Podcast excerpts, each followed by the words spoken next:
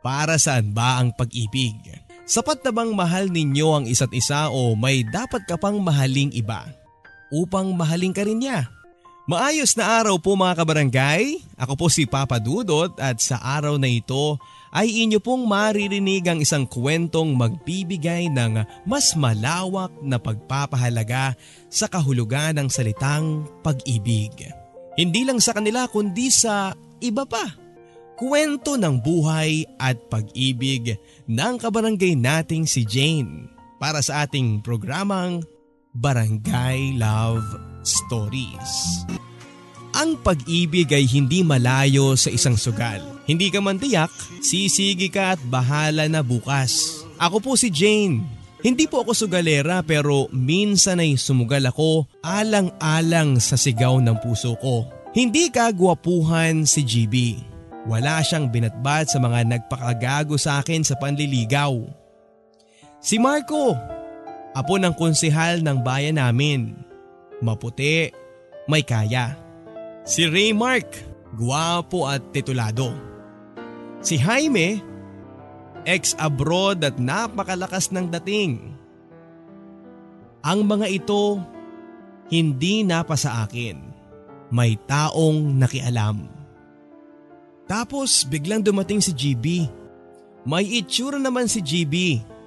Moreno at gumagwapo kapag ngumingiti. Pero kung ikukumpara kina Marco, Raymark at Jaime, wala siyang panama.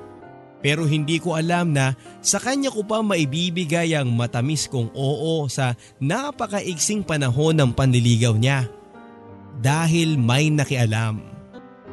Gusto kong maniwalang may gayuma si GB noon. Pero hindi naman ganun kadelay ang utak ko. Kahit hindi ako nakatapos ng pag-aaral, hindi naman ako ignorante. Nakakaunawa naman ako ng teknolohiya at siyensya, kaya't alam kong hindi totoo ang gayuma. Hindi kusa ang pagsagot ko kay GB. May nakialam lang, kaya ako sinagot. Pero noong kami na, habang nagtatagal ay yun na, para na akong nagagayuma dahil hindi ko maipaliwanag kung bakit nahulog at nabaliw ako sa kanya. Pero sa salita at pananaw ng mga kaibigan ko, baka daw ako ginayuma ni Gibeon. Yun ang totoong pangalan ni GB, Gibeon.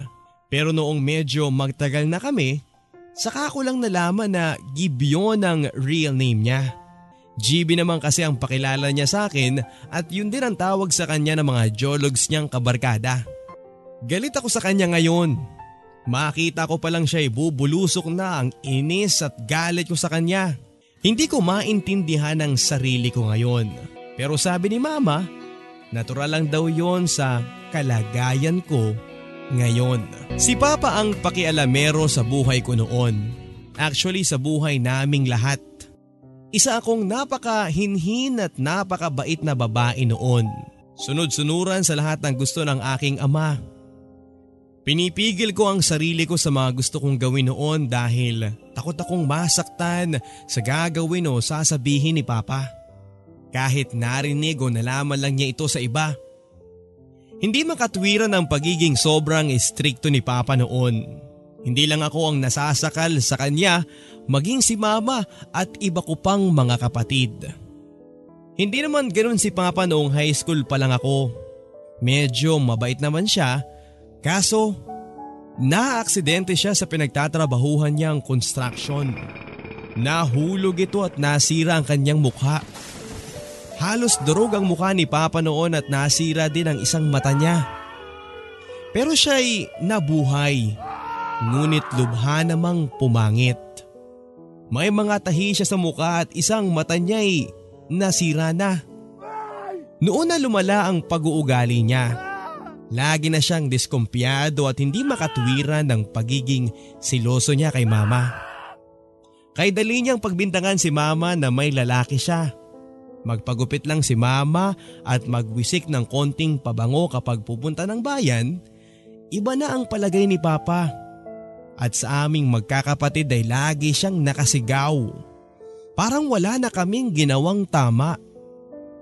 Mangilan-ngilan na lang din ang tinuturing na kaibigan ni Papa noon. Yung mga hindi lang nang iwan sa kanya. Ang mga ito ay dumadayo sa bahay kapag magiinuman sila at isa ito sa mga ayaw na ayaw ko dahil kami ay naaabala sa pagsiserve sa mga lasinggerong barkada ni Papa. Feeling ko nga ay nagkaroon ako ng konting kalayaan noong mag-college na ako. Noong ko nakilala si Marco na kababayan ko din at apo ng konsehal ng bayan namin noon. Sa school kami nagkita at siya ang unang lumapit sa akin. Agad siyang nanligaw at syempre, gagalang ako kung hindi ko siya bibigyan ng pag-asa. Kaso, nagsisi ako sa pagsunod sa advice ng mga kaibigan ko na medyo magpakipot ako.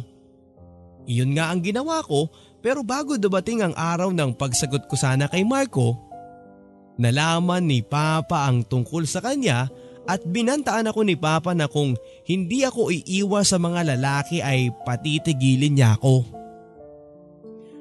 Pinamanmanan pa ako sa pinsang kong schoolmate ko din. Gusto ko makatapos ng pag-aaral kaya agad-agad kahit na masakit sa akin ay iniwan ko si Marco. Ganun lang, kesa naman sa patigilan ako, diba? Kaya wala akong choice kundi mag-goodbye na lang kay Marco. Kay bilis ng pagpasok ni Raymark sa puso ko. Pero pasalamat ako sa kanya dahil sa kanyang mga matured at meaningful na pananalita ay nanumbalik ang pagpapahalaga ko sa aking pag-aaral. Naikwento kasi niya ang mga hirap din niya noon sa pag-aaral. Mas malala pa raw ang mga pinagdaanan niya dahil noon siya daw ay college ay nasa bingit ng paghihirap ang pamilya niya. Pero hindi siya sumuko dahil sa pangarap niyang makatapos ng pag-aaral.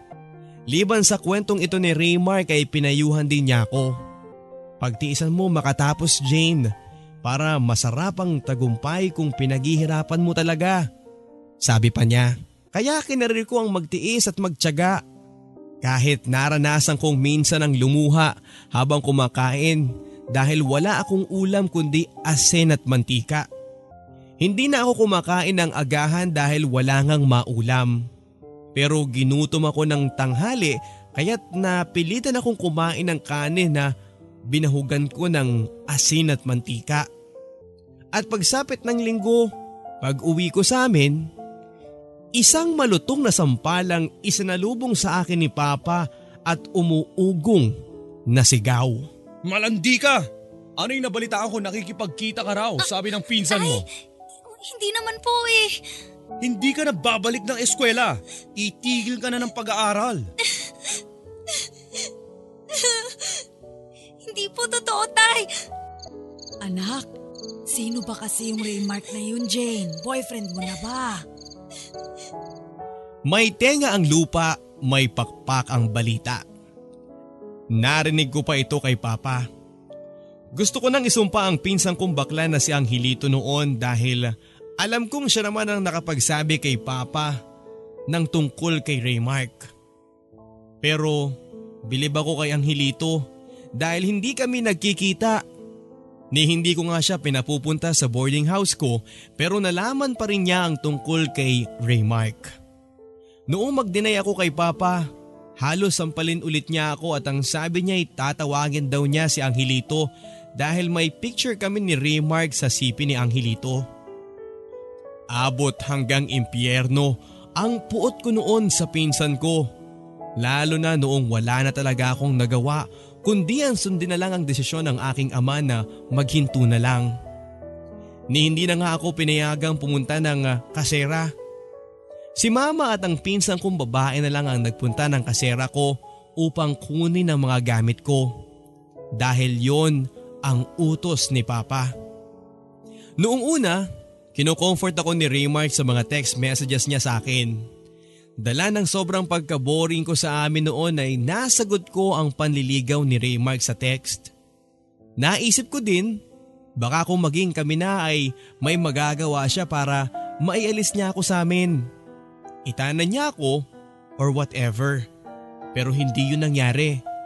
Dahil nasira bigla ang sipi ko at nawalan kami ng communication. Kung minsan, nakiki-insert ako sa pinsang kong sales lady sa bayan pero Hindi ko naman pwedeng laging gawin dahil nakakahiya naman. Hanggang sa pagdaan ng mga araw ay kusa nang naputol ang communication namin ni Raymark. At ako'y sumama na lang sa pinsang ko para maging sales lady ng dry goods sa bayan. Pikit mata, ginawa ko yun. Kahit never in my mind ang maisip ko na isang araw ay magiging isang sales lady lang ako. Pero nasanay din ako hanggang sa na-enjoy ko na rin dahil naging kaibigan ko ang mga sales lady rin sa mga katabing pwesto. At nakilala ko rin si James na isang balikbayan.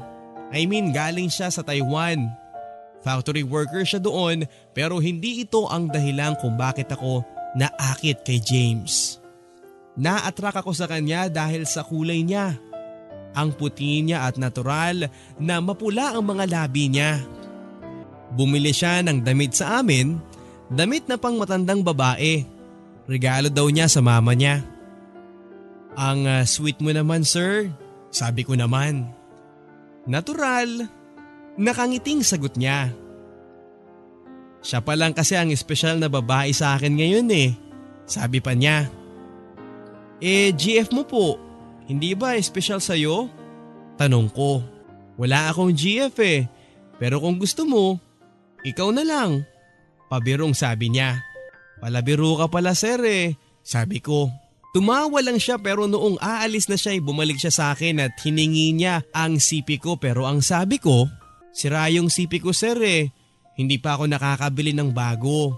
Sabi ko pero ang sagot niya, pero kung sakaling hindi sira ang sipi mo, makikipag-textmate ka ba sa akin? Oo naman sir, ang cute mo kaya, sabi ko. Talaga? Sige, babalik ako bukas, sabi niya. Umaga palang kinabukasan ay dumating nga ulit siya at may dalang maliit na kahon.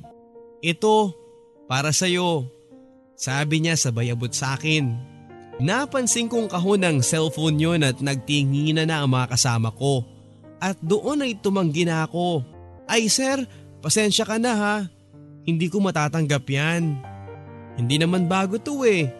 Saka mura lang ito sa Taiwan. Pinaglumaan ko yan pero maayos pa. Kahit na sir, nakakahiya pa rin, sabi ko. O sige, hiramin mo na lang muna ha. Isoli mo lang pag nakabili ka ng phone mo pero ibigay mo sa akin ang CP number mo ha para text-text tayo. Okay?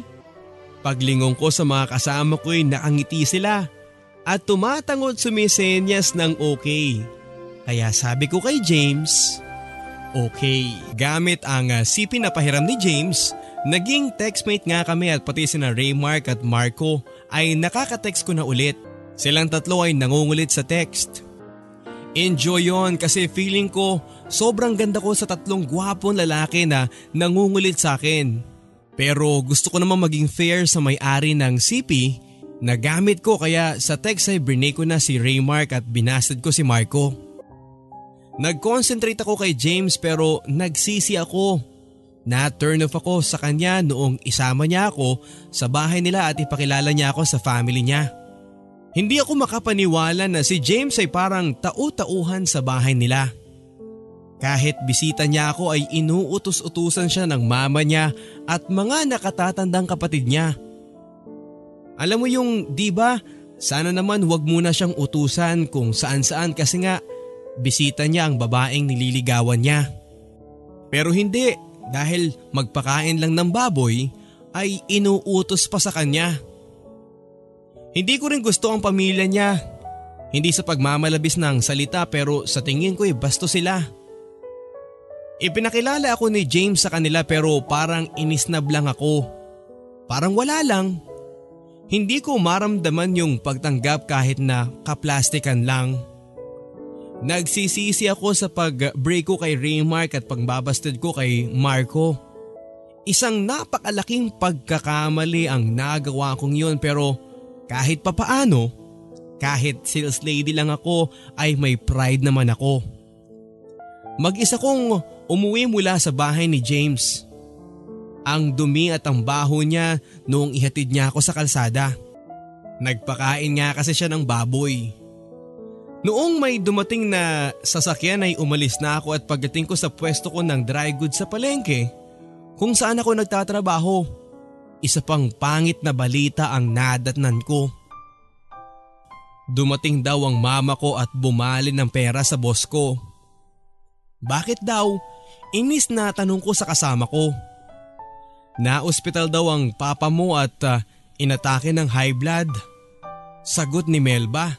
Sa totoo lang, kahit bad trip ako kay Papa noon ay nagulat din ako at naawa. Pero mas nanaig pa rin sa isipan ko ang matinding pagka-bad trip sa dinanas kong kabastusan sa pamilya ni James at sa sobrang pagka-turn off ko sa kanya. Kung hindi bumali si Mama sa boss ko, makakabili na sana ako ng bagong sipi at isusoli ko na rin ang sipi ni James sabay break sa kanya. Pero hindi ko pa yun nagagawa kaya nagtiis pa ako sa pakikipag-text sa kanya kahit na sukang-suka na ako. Mga ilang linggo din si Papa sa ospital. Paglabas niya ay hindi siya nakapaglalakad. Hindi nakatatayo at utal-utal kung magsalita. Pero kahit ganun siya, matapang pa rin siya at kahit bulol magsalita ay lagi pa rin nakasigaw. Minsan ay nasagot ko siya. Pinagtaasan ko rin ang boses. Total hindi naman siya makakatayo at hindi siya makakasampal. Sinagot-sagot ko at ang maganda, kakampi ko si Mama. Nagalit din si Mama sa kanya. Kau naman kasi Goryo, paralisado ka na nga. Matapang ka pa, sigaw ni Mama kay Papa. Sumagot pa rin si Papa at nagbanta. Ipagdasal daw namin na hindi na siya gagaling dahil kapag gumaling siya, humanda raw kami. May mga pagkakataong naaawa ako kay Papa kaya pinagsisilbihan ko siya. Sinusubuan ko kapag kumakain pero ang hindi ko kinakaya ay ang linisin ang dumi niya kapag nakakaihi o nakakapupo siya sa salwal niya. Pati si Mama ay nagreklamo na rin sa ganung gawain ni Papa. Kasi kung tutuusin, pwede naman siyang magsabing nasa CR siya para hindi siya shorts na magdumi. Pero kung minsan ay para siyang nananadya. Dahil doon ay talagang sumagad na ang pagkairata ko kay Papa at talagang hindi ko na siya inaalala. Pero lalo pang tumaas ang galit ko sa kanya nang biglang may dumating akong bisita. Nagulat ako dahil hindi ko inaasahang darating si Raymark. Paano mo nalaman itong bahay namin? Tanong ko. Pero hindi pa nakakasagot si Raymark ay sumigaw si Papa. Pangalan ko ang isinigaw niya. Hindi ko pinansin noong una pero nagtanong si Raymark. Sino yan? Tanong niya. Nahihiya ako kay Raymark noon pero alangan namang ipagkaila ko si Papa. Kaya ang sabi ko, Papa ko. Tumawa si Raymark. Bakit? Tanong ko. Anong nangyari sa kanya? Na high blood. Sus, papangit ka ba ng ganyan kung ma-high blood ka? Nabastusan ako kay Raymark noon pero hindi ko pinansin. Yung mukha niya, nakuha niya sa aksidente pero kung bakit paralyzed siya, dahil sa atake. Pinipigil pa rin ni Raymark noon ang matawa. Sa totoo lang ay lahat naman ang makakakita kay Papa, siguro kung hindi maaawa ay matatawa. Si Raymark ay natawa at alam kong natural lang yun, lalo na't kay tapang ng titig ni Papa at dahil sa nagbabagang titig niya ay lalo siyang naging nakakatakot. Pag alis ni Raymark ay minura ako ni Papa. Sinabi niyang bastos ang bisita ko at tinanong pa niya kung boyfriend ko. Sinabi kong hindi at ang sabi niya, mabuti naman dahil ang ganong lalaki ayaw kong mapabilang sa pamilya ko. Utal-utal ang pagkakasabi ni Papa ng mga salitang yun pero naintindihan ko.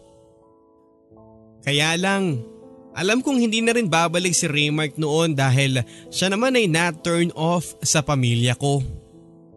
Nagte-text pa rin siya at ang sabi niya, magkita raw kami. Bakit? Tanong ko. Wala, para makapag-solo naman tayo. Bakit kailangan natin mag-solo? Break na tayo, di ba? Hindi naman ako naniniwala ang kaya mo kong i-break Kung hindi ako nagkakamali ay sinusubukan mo lang ako at pinapatunayan ko naman sa'yo na mahal kita, Jane. Kaya nga nagpunta nga ako sa inyo, di ba? Hinahanap kita. Hindi sapat yun, Raymark. Okay, sige. Anong gusto mong gawin ko para hindi mo ko i-break? Tanong niya. Wala. Ewan. Sagot ko. So talagang hindi mo na ako mahal. Reply niya. Humanap ka na lang ng iba, Raymark. Sabi ko. Hindi na siya nag-reply. Hindi na rin ako nag-text at naisip ko kasi hindi magiging matino ang relasyon namin. Engineer siya at sales lady ako. Okay ang pamilya niya, ako hindi. Kahit hindi lantaran. Alam kong nilalait at pinagtatawanan niya ang ama ko. Kung siya nagawa niya yun, alam kong magagawa din yun ng buong pamilya niya. Kaya tinext ko siya at ang sabi ko, maniwala ka na na break na tayo, Raymark. Hindi porke engineer ka, maghahabol na ako sa'yo. Kung mahal kita, kahit siguro basurero ka, hindi kita ibibreak. Kaso hindi talaga kita mahal eh. Kaya binibreak na kita. Sana tanggapin mo na lang. Ganito ang text ko sa kanya at hindi siya nag-reply. Nanggigil ako kasi wala siyang reply. Alam mo yung parang wala lang. At mula noon ay hindi na siya nag-text. Hindi na rin ako nag-text at pinilit ko ang sarili kong limutin na lang siya ng tuluyan. Nakilala ko si BG sa sayawan ng SK dito sa amin. Christmas party ng SK at fundraising kaya sila nagpasayaw. Isinayaw ako ni BG at feeling ko, dati na niyang plano ang isayaw ako kasi siya ang naunang pumasok sa sayawan matapos i-announce ng MC na ang grupo nila ang sasayaw. Una, sweet music pero noong kalagitnaan ng sweet music ay biglang nagsalita ang MC at ni-request daw ng isang kasama nila na baguhin ang kanta. Modern daw. Agad namang tumugtog ang boom shakalak at agad naman akong humataw dahil mahusay naman talaga akong sumayaw. Ginanahan ako lalo sa pagsayaw noong makita kong magaling ding sumayaw si BG. Nakatawa pa nga ito habang sumasayaw at ayos ang pagsayaw niya nang bigla na lang nagbago ang ekspresyon ng mukha niya. Saka sumenyas nang tama na sa kanya ako iniwan sa gitna ng sayawan. Na bad trip ako sa kanya noon at mantakin mong iwanan niya ako sa gitna ng sayawan samantalang nasa mood pa naman ako habang sumasayaw. Pero pagkaraan ng ilang oras ay muling pumakyaw ng sayaw ang grupo ni na BG at muli niya akong sinayaw. Nagsorry siya at tinanggap ko naman ang sorry niya kasi wala naman akong point para magtampo sa kanya ng matagal kasi hindi ko naman siya kilala. Nakilala ko na lang dahil sa ilang beses namin pagsasayaw ay marami siyang tanong sa akin at marami na rin akong tanong sa kanya. Masarap kausap si BG. Mabango siya at pati ang hininga niya. Gumagwapo siya kapag ngumingiti kahit na hindi siya maputi. Kulay chocolate siya pero makinis ang balat niya. Palad lang niya makapal kaya't noon pa lang ay nahulaan ko ng mahirap lang din siya. Ilang beses pa niya akong naisayaw kahit noong ko konti na lang ang tao. Madaling araw na kasi at kinuha din niya ang number ko at nagawa pa niyang mag-text ng bago sila umuwi. Taga-kabilang barangay kasi sila. Sana magkita ulit tayo kasi mula ngayon siguradong mamimiss na kita lagi. Ganon ang text niya. Bakit mo naman ako mamimiss? Tanong ko. Ang reply niya, kahit 7 beses lang kitang naisayaw, parang mahal na kita. Minsan, bumili siya ng brief at binigyan ko siya ng 3-in-1 na iba't iba ang kulay. Ayaw niya, puro puti daw ang gusto niyang brief. Mahilig siya sa puti at black na t-shirt.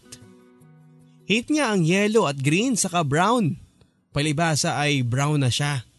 Noong sumapit ang birthday niya ay sinundo nila kami ng mga kaibigan kong sales lady rin. May dala silang tricycle noon at nagulat ako noong sa isang malaking bahay kami tumuloy. Bahay niyo to? Tanong ko. Malaki kasi at maganda. Hindi, sa amo ko, sagot niya. Noon ay naikwento niyang katiwala siya doon pero ang boss niya ay nasa Amerika at binata pa ang boss niya at nag-iisa na lang din sa buhay. Maliban sa bahay ay may malawak pang taniman ang boss niya na pinamamahalaan ni GB. Ayon sa kanya, third year sa agricultural engineering ang inabot niya. Hindi lang siya natapos dahil ipinagkatiwala na sa kanya ang pamamahala sa taniman at sa mga poultry noong umalis ang Sir Rudy niya. Nakita ko ang mga picture sa salas ng malaking bahay. Pati ang picture ng amo niya. Gwapo ito at halatang sosyal. Suplado siguro yan, no? Tanong ko kay GB noon. Hindi mabait yan. Parang kapatid nga ang turing niya sa akin eh, sagot niya. Naikwento rin niya ang tatay daw niya ang talagang katiwala ng boss Rudy niya. Pero namatay ang tatay niya at kaya't sa kanya na naisali ng responsibilidad sa pamamahala ng mga ari-arian ng amo nilang binata. Maraming handa si GB noon, sari-saring pagkain at marami ding beer para sa mga lalaki. Parang pair by pair na kami noon dahil kasama kong apat na dalaga ay may kanya-kanya ng kakwentuhan sa mga barkada ni GB. Kami naman ni GB ay magkatabi at magkakwentuhan. Sa totoo lang, hindi ako satisfied sa itsura ni GB. Oo, matangkad siya at maganda ang pangangatawan. Lalaking lalaki ang kilos at salita pero parang nabibitin ako sa mukha niya. Hindi kasi siya kagwapuhan. Parang nagiging gwapo lang siya kapag ngumingiti siya kasi may isang dimple siya sa kaliwang pisngi niya. Magaganda at malilinis din ang ngipin niya. Pero kung ikukumpara ko ang mukha niya sa mukha ni Marco o kay Raymark at James, wala talaga siyang panama. Pero sa pagdaan ng mga araw, ewan ko kung bakit unti-unti ay nahuhulog na rin ako sa kanya hanggang sa matapos ng 4 na buwan na kanyang panliligaw. Sa wakas ay sinagot ko na siya. Hindi dahil nakukulitan na ako sa kanya, dahil sa totoo lang, hindi naman siya nangungulit eh. Hindi siya makulit, kundi dahil sa talagang mahal ko na siya, kaya sinagot ko na siya. Nasasabi ko nga sa mga kaibigan ko na parang ako mismo ay hindi ko maintindihan ang sarili ko kung bakit nahulog ako kay GB. Sabi nila, baka daw may gayuma si GB. Sabi naman ng iba, ganun daw ang pag-ibig, sisibol at sisibol kahit ayaw mong sumibol. Hindi ko maintindihan ang unang halik sa akin ni GB. Nasa ilalim kami noon ng malaking puno sa tabi ng ilog malapit sa kabukiran na pinamamahalaan niya. Ipinasyal kasi niya ako noon at inilibot sa buong lupain ng amo niyang binata. Kung papaano nagsimula ang halik na yon, hawak niya ang kamay ko at pinagmamasdan niya ang mukha ko. Ang sabi niya, parang hindi ako makapaniwalang girlfriend na kita. Bahagya siyang nakangiti habang pinagmamasdan ang mga mata ko. Hanggang sa unti-unti ay inilalapit niya ang mga labi niya sa mga labi ko. Iyon na. Ipinikit ko na lamang ang mga mata ko at hinintay ang pagdampi ng mga labi niya. Masarap, matamis ang halik na yon na tumagal yata ng 1 minuto.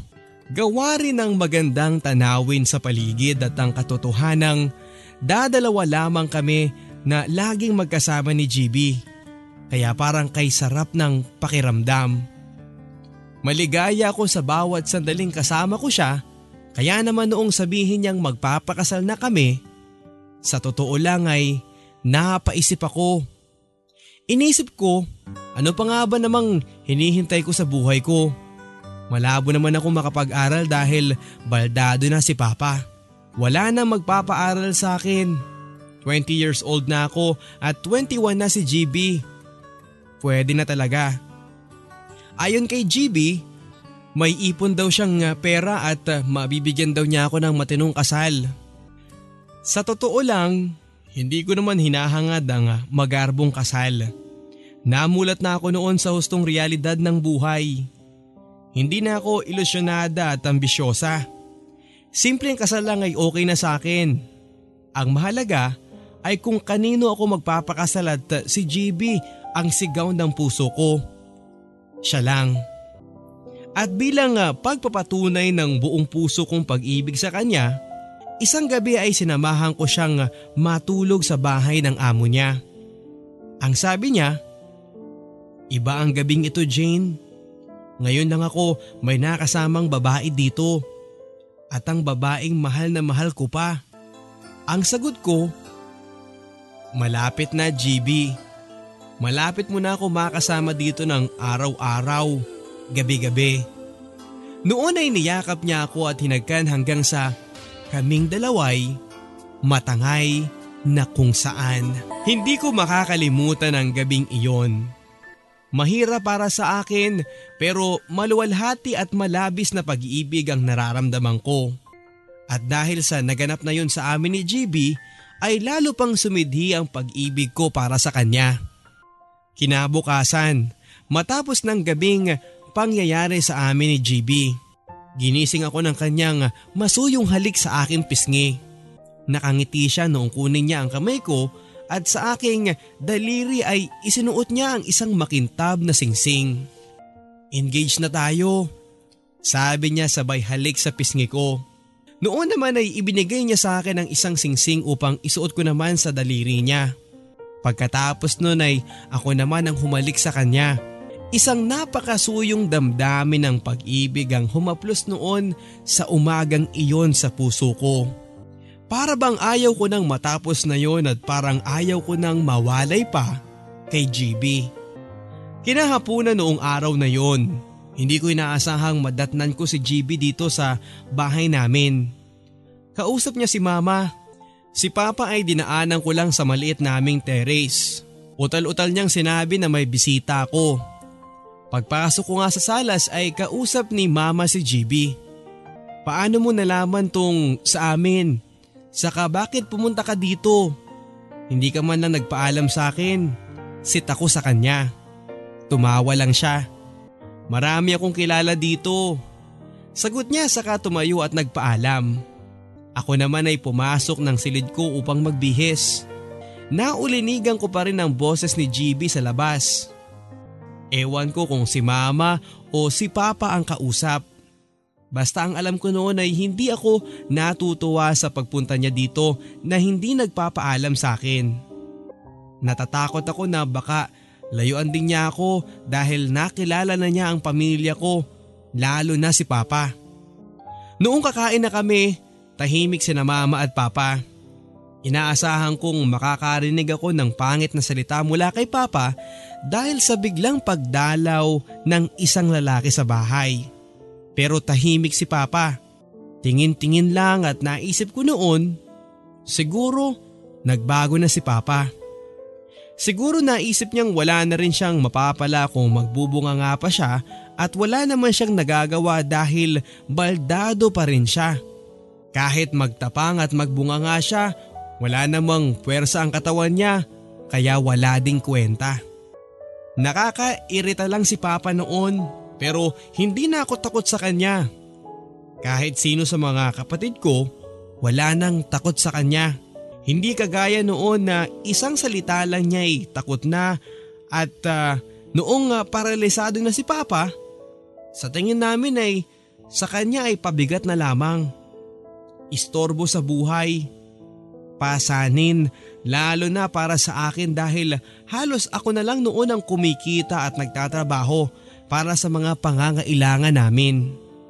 Kaya kung tutuusin, may karapatan na akong magtaray. Kaya isang araw ay nadumi ulit si Papa sa upuan niya. Umaalingasaw ang baho sa terrace noon at bisita ko pa naman noon si GB. Hindi ko napigilan ang inis ko kay Papa at nakapagsalita ako ng masakit sa kanya. Pinagalitan ko noon si Papa na parang bata. Walang salita si GB noon at sumigaw ako kay mama para ilayo niya si papa sa amin. Hindi ako naririnig ni mama kaya't nagpunta pa ako sa likod ng bahay kung saan naglalabas si mama. Sinabi kong kunin niya si papa pero pagbalik ko ng terrace, wala na si GB. Umalis na. Noon ay pinagalitan ko si papa. Pero lalo pa akong nainis dahil nagagawa pa ni papa na ngumiti na para bang sinasadya niyang gawin yon para umalis si GB. Sa text na lang ako nagsorry kay GB. Sabi niya okay lang. Ilang araw na hindi nagpakita sa akin si GB. Dumating daw kasi ang boss niya kaya hindi siya makaalis. Sabi ko sa kanya, sana sunduin niya ako para makilala ko naman ang binatang amo niya pero hindi na siya nagreply. Masama na ang kutob ko noon. Pero isang hapong umuwi ako, kwento sa akin ni mama na dumating si GB kasama ang boss niya. Noon ay tinext ko si GB. Nagpunta pala kayo dito sa bahay. Bakit kay mama ko pa nalaman? Napadaan lang kami. May pinuntahan kasi kami dyan sa barangay ninyo. Sagot niya. Nangako siyang pupunta siya sa Sabado at noong dumating nga ang Sabado, nag-text ang pinsang ko na kapitbahay namin sa akin. Nasa trabaho kasi ako noon. Ang saya dito sa house niyo, Insan. Bakit wala ka eh? Nandito ang boyfriend mo. Ganito ang text ni Liza na pinsan ko. Masaya dyan kamo? Bakit naman na naging masaya dyan? Birthday pala ng papa mo, di ba?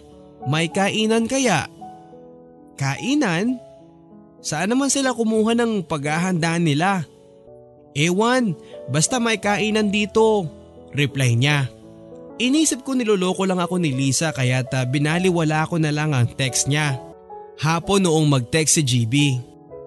Sinabi niyang luluwas sila ng amo niya sa Maynila. Noong ko na itanong kung nagpunta siya sa bahay at ang reply niya, oo, nagpunta kami. Nagtataka nga ako Jane eh. Wala ka sa bahay ninyo eh, birthday ng papa mo. Ganito ang reply niya. Iba ang dating sa akin ng text na yon ni GB.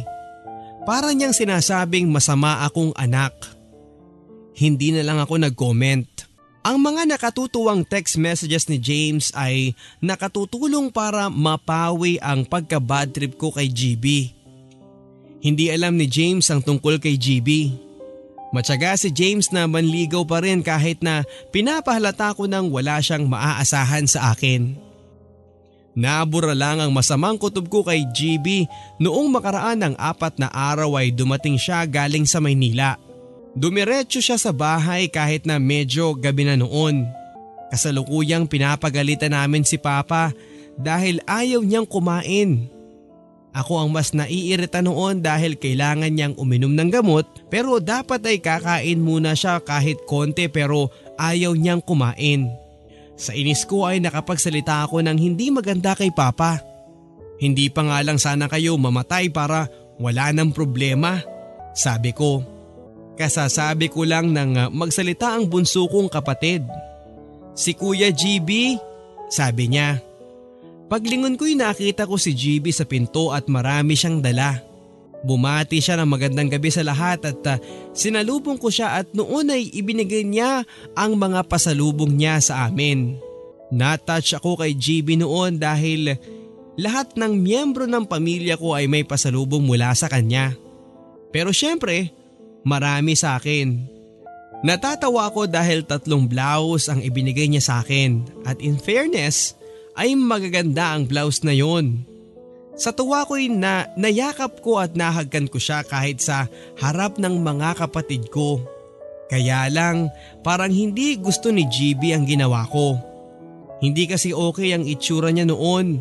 Parang hindi siya natutuwa. Hindi ko na lang yun pinansin at may pagka-conservative kasi talaga siya at maaaring siya pa mismo ay nahihiya sa pamilya ko dahil sa ginawa kong pagyakap at paghalik sa kanya. Pero sa akin, wala namang masama doon dahil mahal ko siya at kilala niya ang buong pamilya ko. Kaya lang, Nagulat ako sa text ni GB noong gumabi na. Ang sabi niya, Jane, cool off muna tayo. Jane, cool off muna tayo. Ganito ang text ni GB noong gabing yon na hindi ko kaagad na-replyan dahil nagtataka ako. Mahal, wrong send ka ba? Reply ko.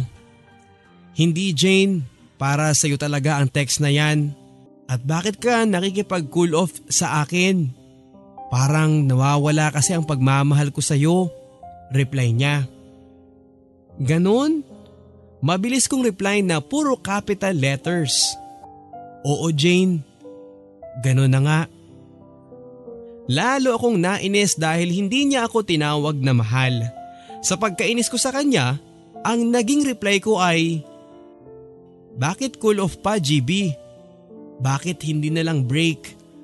Hindi lang naman ikaw ang lalaki sa mundo. Reply ko. Tama ka Jane, alam ko namang may James ka pa eh. Reply niya. Ah, so James ba ang dahilan? Well, hindi ko mahal si James GB. Sa totoo lang, ikaw ang mahal ko pero hindi rin ako manghihinayang na mawala ka sa buhay ko kung yan ang gusto mo. Magsama-sama kayo. Hindi ko kayo kailangan. Umiiyak na ako noong masabi ko ito kay GB sa text. Alam kong sobra ang nasabi ko pero okay lang. Sa isip ko, kung mahal niya ako, hindi siya makikipag-cool off. Matagal bago ako nakatulog noong gabing yon. Nakipagmatigasan ako kay GB.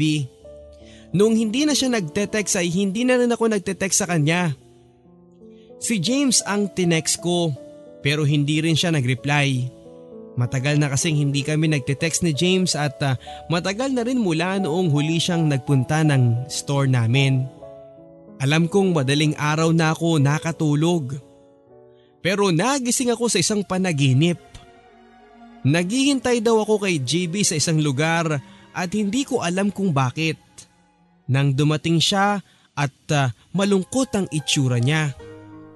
Kaya sa halip na pagalitan ko dahil hindi siya sumipot sa usapan namin, ay nilambingan ko lang ang boses ko sa pagtatanong.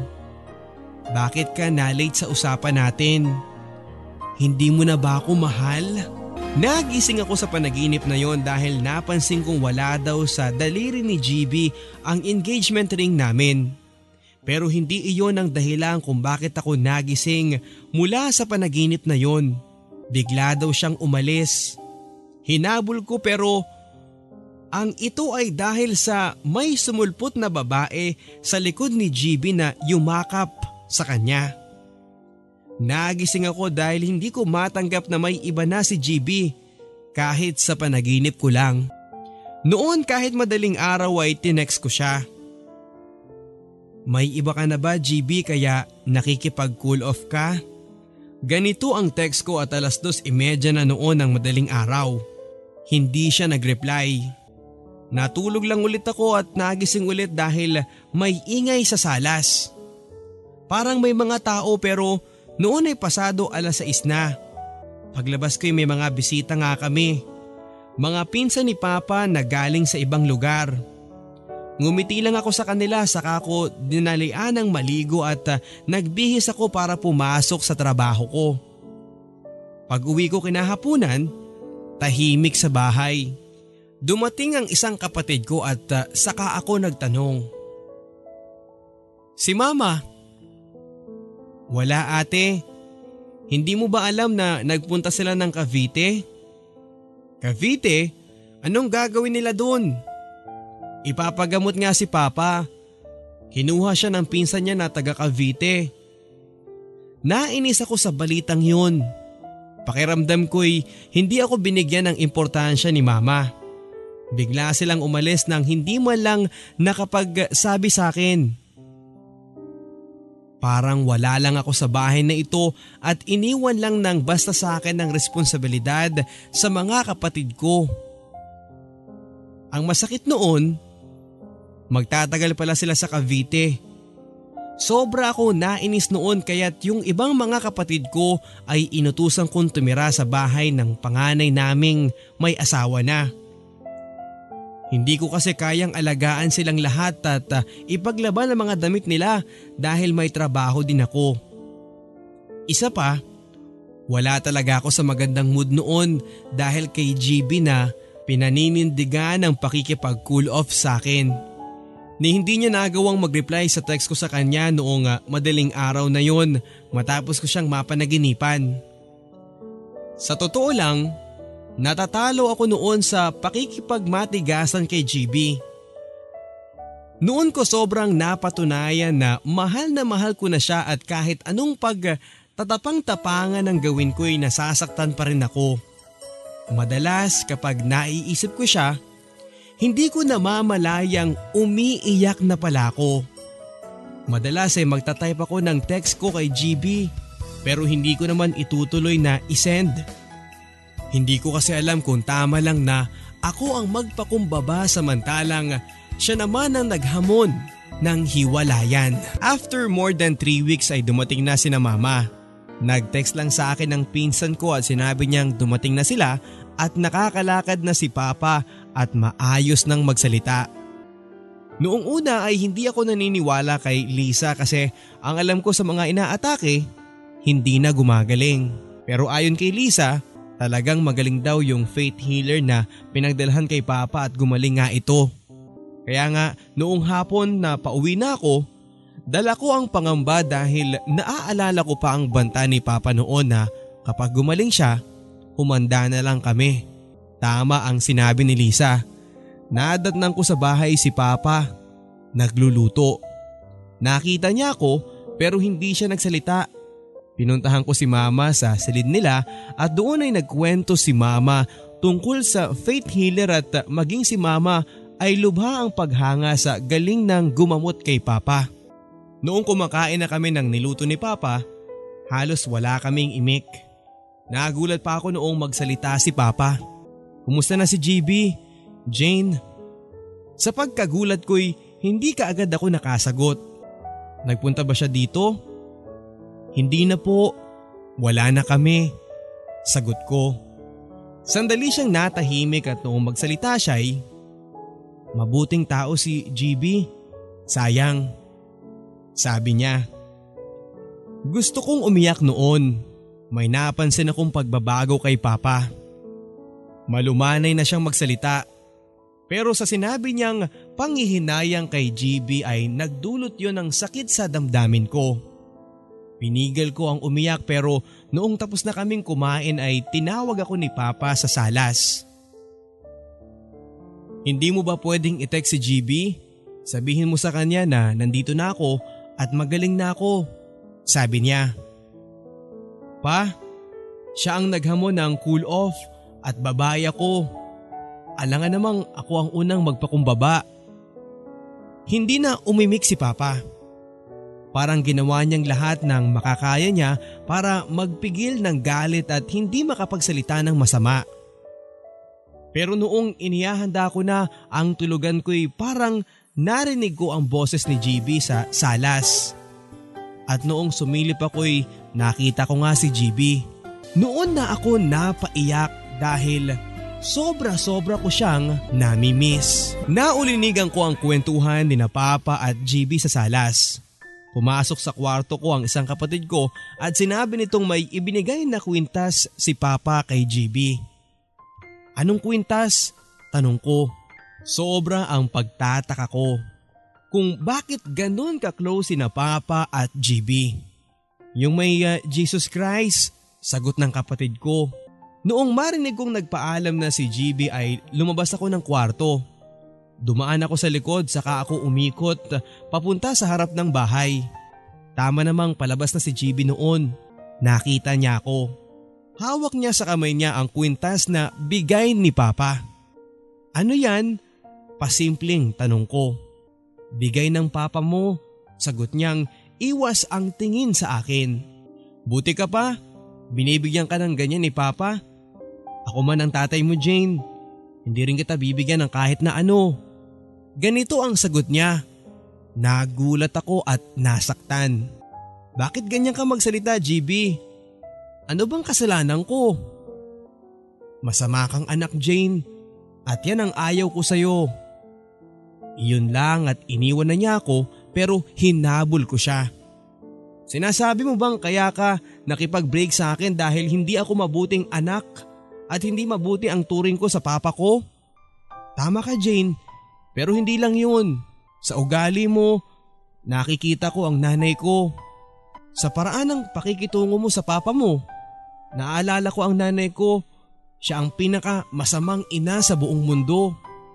Ganon din ako kasama sa tingin mo? Pasigaw kong tanong. Tinitigan lang niya ako bago siya umalis. Umiiyak pa rin ako noong marinig ko ang tawag ni papa. Lumapit ako sa kanya at inutusan niya akong umupo sa isang upuan sa terrace. Maraming masasamang karanasan sa buhay si GB at nakakalungkot, Jane, na naaalala niya lahat ng yun dahil sa'yo. Hindi ko naiintindihan pa. Bahagyang natawa si papa at ang sabi niya, nakakatawa ka naman, Jane. Mas kilala ko pa pala si GB. Pero kung talagang hindi kayo para sa isa't isa, sa tingin ko'y magiging maswerte na ang mapapangasawa niya. Bakit niyo nasasabi yan, pa? Tanong ko kay papa pero hindi na sumagot si papa. Dahil pati ako ay nagulat sa biglang pagbungad ulit ni GB sa terrace. Lumukso noon ang puso ko. Lalo na't nakita kong napangiti si papa. At si GB ay bahagya ding ngumiti. Umupo si GB sa tabi ni papa pero sa akin siya nakatingin. Jane, natatandaan mo noong una tayong magkita sa sayawan? Noong iniwang kita sa gitna dahil binago yung kanta, ginawa nilang rock. Oo, magaling ka namang sumayaw eh. Pero iniwan mo ko at na-bad trip ako sa'yo noon. Iba ang nararamdaman ko kapag sumasayaw ako ng mga ganong tugtog eh. Nalulungkot ako dahil naaalala ko ang tatay ko. Ikwento mo sa kanya, GB. Narinig kong sabad ni papa. Dadalawa na lang kami ng papa ko noon. Nilayasan na kami ng walang hiya kong ina dahil nagsawa siya sa pag-aalaga kay papa noong magkasakit si papa. Matagal kasing nagkasakit si papa. Matagal at yun nga, naubos ang pasensya ng ina ko at iniwan kami. Ako ang nag-alaga sa tatay ko, Jane. Hindi siya nakakatayo, hindi nakakabangon. Dudumi siya sa shorts niya at lilinisan ko, paliliguan ko. Sa pag-aalaga ko, gumaling siya. Bumuti ang kalagayan niya. Kapag may sayawan sa amin, mahilig makipagsayawan si papa pero kapag rock na o modern ay umaalis siya dahil hindi siya marunong sumayaw ng modern. Ako din dati, hindi marunong, pero nagpaturo ako sa kaibigan ko ng ilang steps at natutunan ko ang mga steps na yon na itinuro ko sa tatay ko para kapag may sayawan ulit, makakasayaw na siya ng modern. Ganun kami ng tatay ko, kahit dadalawa lang kami, kahit mahirap ang buhay namin ay masaya kami. Nagsasayawan kami dalawa, nagtatawanan, nagbibiruan. Ikakasal noon ang inaanak ni papa sa binyag. Sabi ni papa, makakasayaw na ako ng rock, anak. Panoorin mo ko ha. Pero hindi na yun nangyari dahil muling umatake ang sakit ni papa. Muli, inalagaan ko siya at kahit may sakit siya noong dumating ang araw ng kasal ng inaanak niya, pinilit niyang dumalo. Inalalayan ko siya noong papunta na kami pero hindi niya kinaya. Nawalan siya ng ulirat at dinala namin sa ospital pero hindi na rin siya nagtagal. Mahal na mahal ko ang tatay ko, Jane, at nagtataka ako sa iyo kung bakit hindi mo magawang mahalin ang tatay mo. Bakit hindi mo magawang iparamdam sa kanya ang pag-alalay noong kailangan kanya. Kagaya mo ang nanay ko, pareho kayo. Kaya hindi mo ko masisisi kung bakit nawala ang pagmamahal ko sa iyo. Tahimik pa rin akong umiiyak sa harap ni Papa noong umalis na si GB. Nagsorry ako kay Papa at nangako akong magbabago na ako at mamahalin ko na ang aking ama. Hindi lang para kay GB kundi dahil na-realize ko ang tungkulin ko na mahalin ng aking ama. Pati sa sarili ko, nanliit din ako dahil na-realize ko kung gaano ako kasamang anak noon. Nagbago nga ako, Papa Dudot. At hindi lang kay Papa ako nagsimula ng aking pagbabago bilang isang mapagmahal at mabuting anak, kundi maging kay Mama. Pero kahit alam na ni GB ang pagbabago ko ay hindi pa rin siya naniniwala. Ang sabi niya, ganyan din ang nanay ko noon, Jane. Akala ko nga totoong aalagaan na niya ang tatay ko at mamahalin, pero nagbago din sa huli. Iniwan din niya kami. Nasaktan ako sa sinabing ito ni GB noon. Nainsulto ako. Mula noon ay iniwasan ko na rin siya at tinanggap kong hindi na kami magkakabalikan pa. Ipinagpatuloy ko ang mabuting gawain ko sa mga magulang ko hanggang sa masurpresa ako sa biglang pagdating ni James sa bahay. Oo, si James na utusan ng mga kapatid at magulang niya. Ang manliligaw ko nagpahiram ng sipi sa akin na sa tingin ko noon ay tau-tauhan ng mga kasambahay niya. Napakagaan ang loob ko kay James dahil napakagalang niya sa parents ko. Alam kong tuluyan ang nagbago noon pati ang pananaw ko sa buhay. Naunawaan ko ang kabaitan at pagkamababang loob ni James, lalo na noong sagutin niya ang tanong ko kung bakit utusan siya sa mga kapatid niya. Napakasimple ng sagot niya. Mahal ko sila, Jane. Gagawin ko ang lahat para sa kanila. Pero James, kung magkakatuluyan tayo, makakaalis ka pa ba sa poder nila? Natawa siya at ang sabi niya, masipag at masunurin lang naman ako, Jane. Hindi naman ako alipin at lalong hindi nila ako bilanggo. Kapag may asawa na ako, ang misis ko na ang pagsisilbihan ko, sagot niya. Kay gaan ang loob ko kay James noon dahil alam kong magiging maligaya ako sa piling niya. Sa tingin ko, siya ang lalaking nababagay talaga sa akin. Lalo na't nagbago na rin ako. Hanga din sina Mama at Papa kay James. Pero hindi nila ako magawang turuan kaya't hinayaan nila kung ako mismo ang magpasya na kung sino ang sa tingin ko'y nararapat para sa akin. Nitong April 2010 lang ako kinasal. Sa tingin ko, si James talaga ang nararapat sa akin. Pero alam mo, Papa Dudot, sa pagpili naman ng mapapangasawa ay hindi sapat yung sa tingin lang ay siya ang tama't nararapat. Kundi dapat ay siya ang laman ng puso mo. Nagpunta ako kay GB isang hapon. Dala ang 3 blouse na iniregalo niya noon at ang aming engagement ring. Isusole ko ang mga iyon sa kanya. Hindi ko rin lang namang kayang isuot dahil galit siya sa akin. Gawin niyang basahan ang 3 blouse at itapon niya ang singsing. Bahala siya. Nagulat siya noong pagbuksan niya ako ng pinto. Agad kong inabot sa kanya ang mga damit at hinugot ko ang singsing sa daliri ko, pero bigla niya akong hinila at kaagad niya akong hinagkan sa mga labi ko. Kahit itulak ko siya, ayaw niyang bumitaw hanggang sa natangay na ulit ako at napunta na sa kung saan ang pangahas na halik na yon. Inihatid niya ako dito sa amin pagkatapos noon, pero noong kausapin niya ang mga magulang ko ay sinabi niyang magpapakasal na kami. Ikinagulat ko din yun, pero gumaan ang loob ko sa napakaluwang ng ngiti ng mga magulang ko.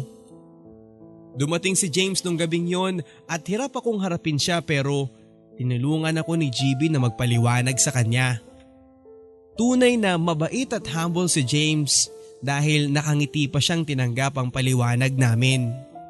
Hindi matapos-tapos ang paghingi ko ng paumanhin sa kanya, pero paulit-ulit din niyang sinasabing nauunawaan niya ako. Nung isoli ko na ang sipi niya ay hindi niya yon tinanggap. Advance regalo daw niya para sa kasal ko. Hindi ako makapaniwalang may ganong lalaki pa sa panahong ito, Papa Dudot. Noong kasal naman ay dumalo pa talaga siya at nagregalo pa ng maliit na TV. Pero ilang linggo lang ang dumaan mula noong makasal kami ni GB ay siya naman ang nagdala ng wedding invitation. Masaya ako para kay James noon. Kami rin ni GB ay dumalo at nag-alay ng regalong comforter para sa kama nila. Naging simula iyon ng matalik na pagkakaibigan nila GB at napag-usapan nilang aanakin pa ni James ang magiging first baby namin ni GB. Sa ngayon, Papa Dudot, ay naglilihin ako at si GB ang pinaglilihian ko. Madalas akong magalit sa kanya kahit amoy niya'y kinaiinisan ko at kapag naaalala ko ang mga ginawa niya sa akin noon, ay bumubulusok ang galit ko sa kanya. Kung minsan ay pinapatulan niya ako pero mas madalas siyang mag-walk out. Pero hahanapin ko naman saka ko pa uuwiin. Nauunawaan din niyang pinaglilihan ko siya kaya wala siyang magagawa kundi magpasensya. Sabi rin ni Mama, natural lang daw yon sa kalagayan ko ngayon kasi nga naglilihi ako. Anyway, hanggang dito na lamang po, Papa Dudot, at sana'y naibigan din ninyo ang kwentong ito ng buhay at pag-ibig ko. Lubos na nagpapasalamat, Jane. Maraming salamat sa ating kabarangay na si Jane sa pagbabahagi ng iyong kwento ng pag-ibig, buhay at pag-asa. Sa lahat po ng ating mga kabarangay na patuloy pa rin po sa pagbibigay ng mga mensahe sa ating pong fanpage account. Maraming salamat po sa inyo pong mga napakagandang mga mensahe. Para po ma-add kami sa inyong Facebook, hanapin lamang po ang Barangay Love Stories. Maaari nyo po kong i-text mga kabarangay, text papadudot space on ang inyo pong mensahe at ipadala sa 4627. Hanggang sa muli, ako po ang inyong si Papa Dudot sa mga kwento ng pag-ibig, buhay at pag-asa sa Barangay Love Stories.